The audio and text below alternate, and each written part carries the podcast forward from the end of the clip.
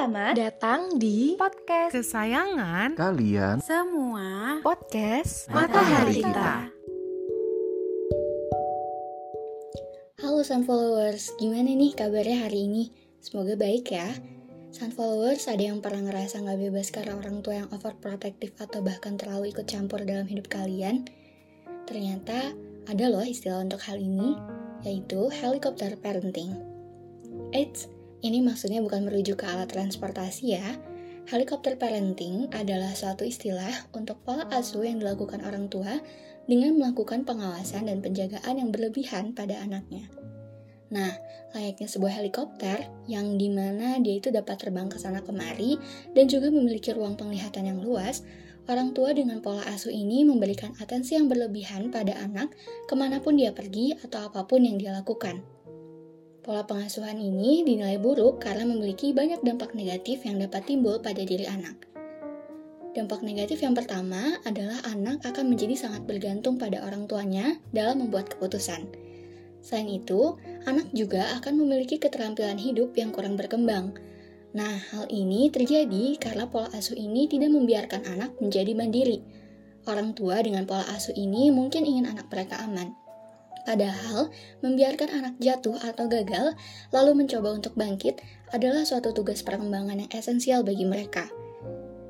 Dampak selanjutnya yang dapat timbul dari helikopter parenting ini adalah anak dapat mengalami tingkat kecemasan dan juga depresi yang tinggi. Pola pengasuhan ini tidak mensupport anak, tetapi menginginkan anak dapat memenuhi harapan mereka – Hal ini membuat anak merasa tidak nyaman dan takut untuk mengecewakan orang tuanya, sampai-sampai anak tidak peduli lagi terhadap kesehatannya. Selanjutnya, anak yang menerima pola asuh helikopter ini juga dapat memiliki rasa rendah diri dan harga diri yang rendah.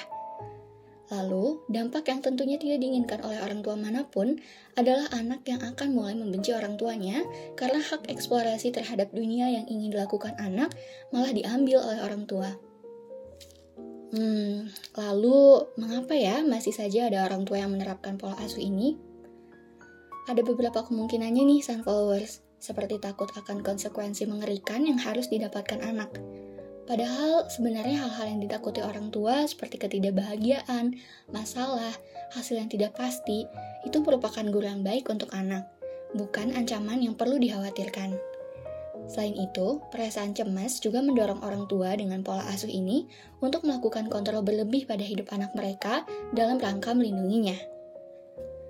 Nah, seperti hal lainnya, sesuatu yang dilakukan secara berlebihan tentu tidak baik ya.